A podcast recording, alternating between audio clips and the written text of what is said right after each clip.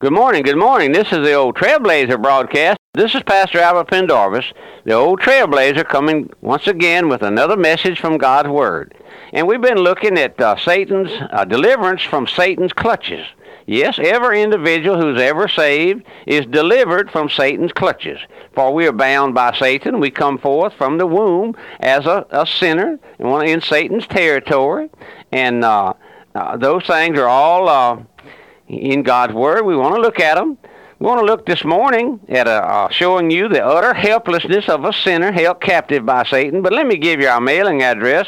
It's Radio Missions, Post Office Box 1810, Walker, Louisiana 70785. My phone number here, area code 225 664 8658. This is Pastor Albert Pendarvis coming this morning, bringing you another study on uh, Satan, uh, the God of this world, looking at deliverance from Satan's clutches.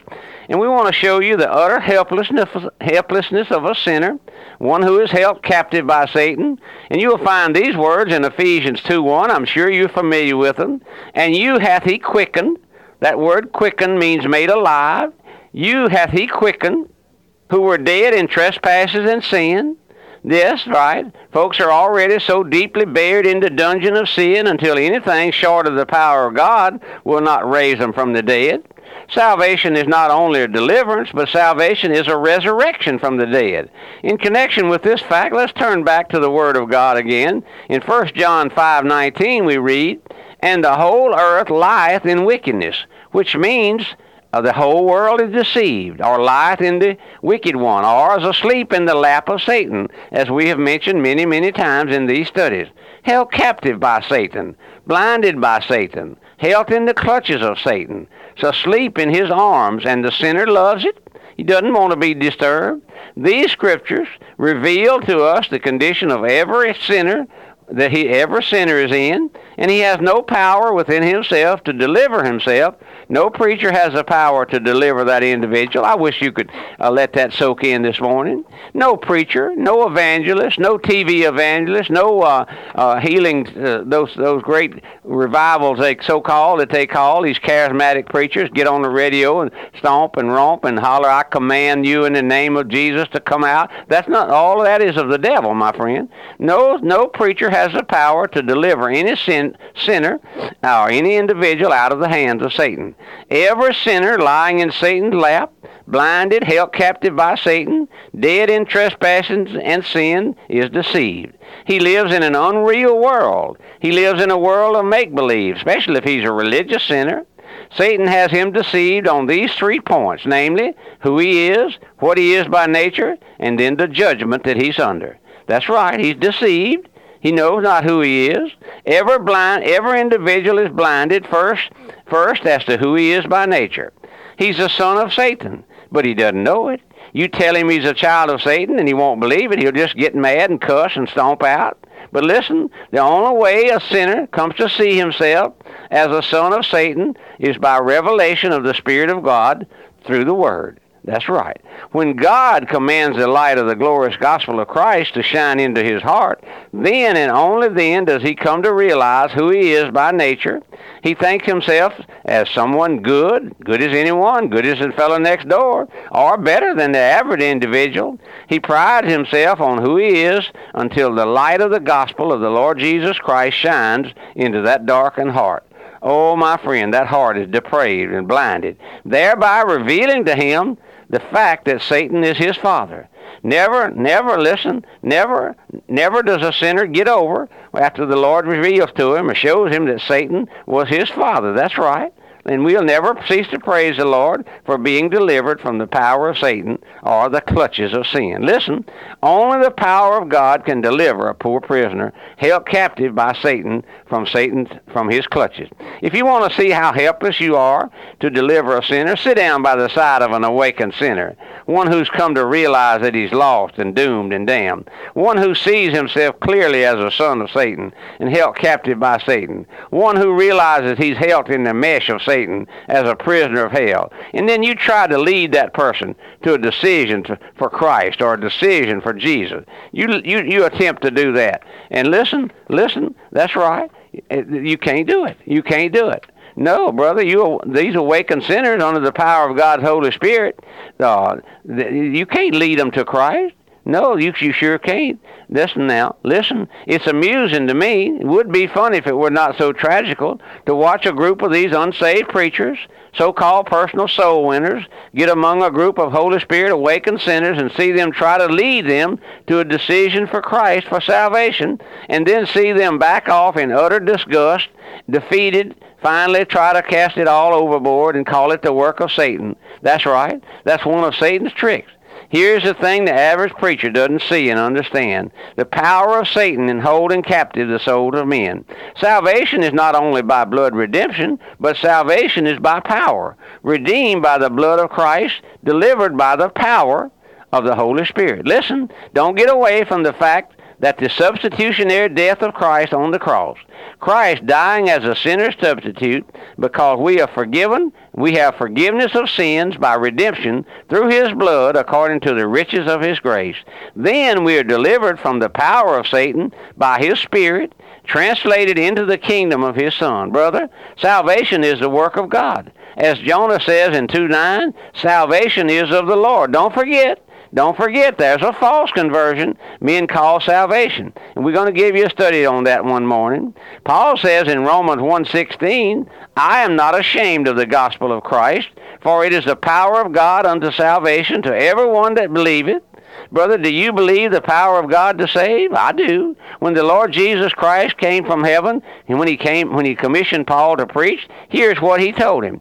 Rise up, Stand up on thy feet, for I have prepared unto thee for this purpose, to make thee a minister and a witness both of these things which thou hast seen, and of those things which will, which, in which I will appear unto thee, delivering thee from the people of the from the uh, people, delivering thee from the people and from the Gentiles, unto whom now I send thee, to open their eyes and to turn them from darkness into light, and from the power of Satan unto God that they may receive forgiveness of sin and inheritance among them which are sanctified by me, that is, by faith that is in me.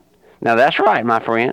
That's what the scripture said. That was Paul's commission. Then Paul said, I'm not ashamed of the gospel of Christ, for it, the gospel, not man's persuasive words, not man's psychology, not man's manipulation, not man's training and teacher and culture, but the gospel is the power of God unto salvation to everyone that believeth. Brethren, we don't believe that gospel today. Folks don't believe the gospel today. We have folks who don't even believe God's word. We don't have faith in the gospel today. We've lost touch, lost faith with the gospel. The average preacher will stand up and preach a little silk handkerchief sermonette and then attempt to persuade men to make a decision for Jesus and call that salvation. Now, that's not salvation, my friend. Salvation is by power. Paul said to the Corinthians, My speech and my preaching was not with enticing words. That's what that's what our modern day preachers have. Enticing words. They uh, they have to meet a certain criteria before they can fill a pulpit. I was talking to a preacher the other day, and he told me he had just accepted the pastorate of another church. And I asked him, I said, "Well, what what happened?" He said they had 42 resumes and they take them and they analyze them, and the committee goes over them, and I'm sure they have trial sermons, they call it, and they see how eloquent that's right, how eloquent these people are. And then they chose this man for their pastor. Oh, I know, I know. But the gospel, the gospel, folks just won't have the gospel. Paul preached the gospel and uh, which is one thing only, and that is Christ died for our sins according to the Scriptures, was buried and rose again the third day according to the Scriptures.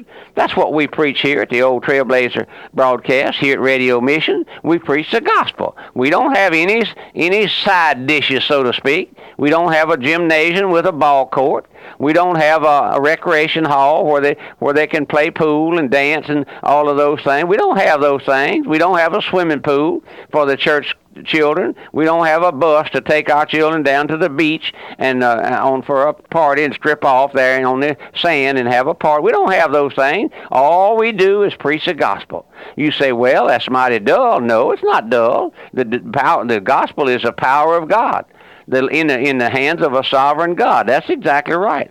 Listen now, friend. Sinners were saved under Paul's preaching. Yes, but the average preacher does not believe in the gospel today as a power of God unto salvation. He has to add his little two cents into it. He's got to add his little persuasive power. He's got to add his little culture to it. He's got to streamline it for the modern age. And he's got to have all these little side dishes, I call them, to get folks to come to church out here in the country. They have uh, big churches have ball fields, and they have a, a regular league of churches. And if you miss church three times in a row, you can't play ball. All that sorts of stuff. That's not the gospel, man my friend. He's not the gospel, but the average preacher has to make a report on Monday morning, and he's got to see how many he's added to the church roll and turn it into the hierarchy. He don't have the patience to sit down and wait for God to work, for folks will criticize him, saying he's doing nothing. Brother, do you see what a trick Satan has pulled on our church, our, our religious folks?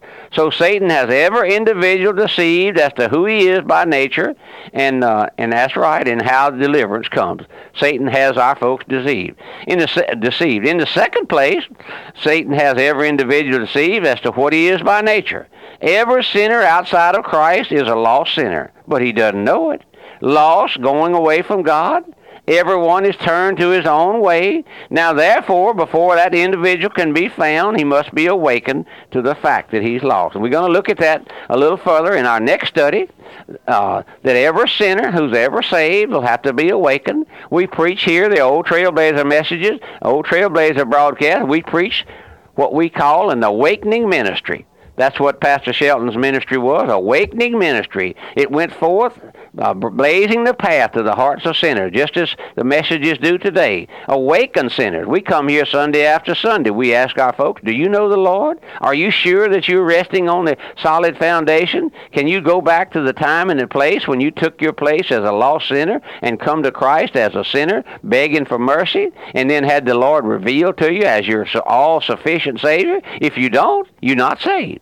No. The Bible says that uh, if any man be in Christ, he's a new creation. Can you say this morning, my friend? Can you say, Oh, Trailblazer, I'm a new creator. I'm a new creation this morning. I'm a new creature. Old things have been passed away from my life. All that old rotten sin has been taken away, and now I'm a new creature praising the Lord. Is there a praise in your heart for the Lord this morning? If there's not, then you're not saved. Every individual who knows the Lord, there's a praise in their heart. Oh, I'm not talking about shouting and singing and jumping over the benches backward and all. I'm not talking about that. I'm talking about in the deep recesses of your heart, in the quietness of your heart, there in your quiet time, on your bed at night, wherever you are, driving along there in your automobile, you, there's a praise in your heart.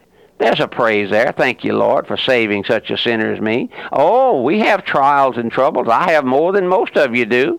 Day by day, Satan's always attacking me in the mind, giving me uh, unshirted hell, as it were. But there's a praise there in the bottom of my heart, in the depths of my heart, in my soul. There's a praise there because I know that Christ died for sinners. And I know he died for this sinner. And I know that he called me. And I know that he awakened me. And I know that he enlightened my heart to see that I was lost, that I might cry to him. Did you know you never cry unto the Lord until you see yourself lost?